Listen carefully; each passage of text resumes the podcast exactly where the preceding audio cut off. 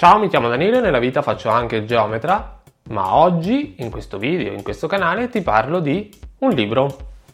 Il libro che ho letto qualche tempo fa e che è famosissimo, ma io non l'avevo ancora letto. 4 ore alla settimana di Timothy Ferris o Tim Ferris come lo chiamano gli amici. È un libro di qualche anno fa, se non sbaglio 2007, 2008, 2007, 2008 le prime edizioni, penso di sì. È un libro di circa uh, oltre 300 pagine.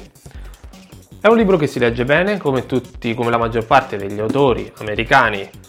Quando fanno un libro di 200-300 pagine, ti dicono uno, due, due concetti e mezzo e te lo ripetono all'infinito per fartelo entrare in testa, ti fanno un milione di esempi a che cosa serve questo libro? Serve a non sprecare tempo.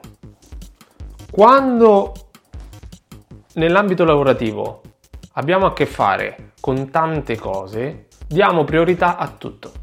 Diamo priorità spesso a delle cose inutili.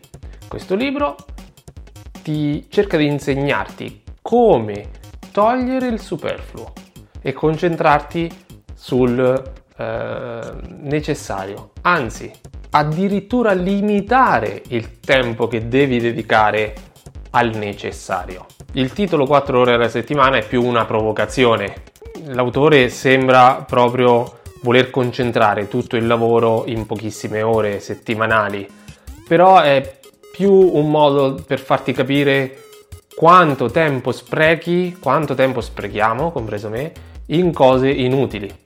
Il concetto principale contenuto in questo libro è questo, concentrarsi su ciò che è utile, ciò che è veramente importante per la tua attività, per eh, ciò che stai facendo e eliminare tutto il resto, ma eliminarlo eh, effettivamente, non farlo, re- relegarlo a dei, delle, mm, degli spazi ben precisi durante la giornata o durante la settimana o delegarlo, delegarlo a qualcun altro. Tra i concetti che più mi hanno colpito e che mi piacciono è fai e poi correggi il tiro. Cioè non stare lì a, ad aspettare che, di trovare la forma perfetta di ciò che stai facendo per poter iniziare a farlo. Oh, non, non, non ehm, aspettare troppo.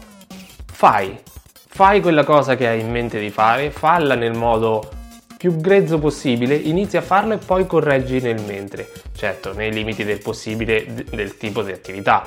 Se stai realizzando uno shuttle non è che butti là quattro pezzi di metallo insieme, vai e se esplode proviamo il prossimo, ecco. L'altro concetto è il famoso 80-20, famoso per magari chi ha avuto a che fare con questi libri di business, cioè che l'80% dell'introito, dei risultati, viene dato dal 20% di ciò che facciamo. Quindi concentrarsi su quel 20%, eliminare tutto il resto, eliminare tutte le distrazioni, concentrarsi su quel 20% e limitare il tempo all'essenziale.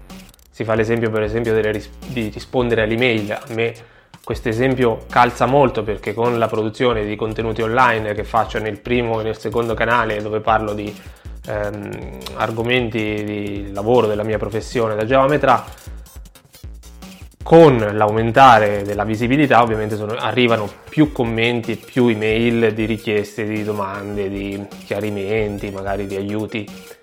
Io vorrei rispondere a tutti, però passerei tutta la giornata a distrarmi a rispondere ad ogni singolo commento. Quindi ho dovuto per forza di cose scegliere, come indica anche il libro, di fare scegliere di relegare ad un orario ben preciso o ad un giorno ed un orario ben preciso di fare quell'attività lì che è non principale, utile ma non principale. Quindi eh, io per esempio mi sono...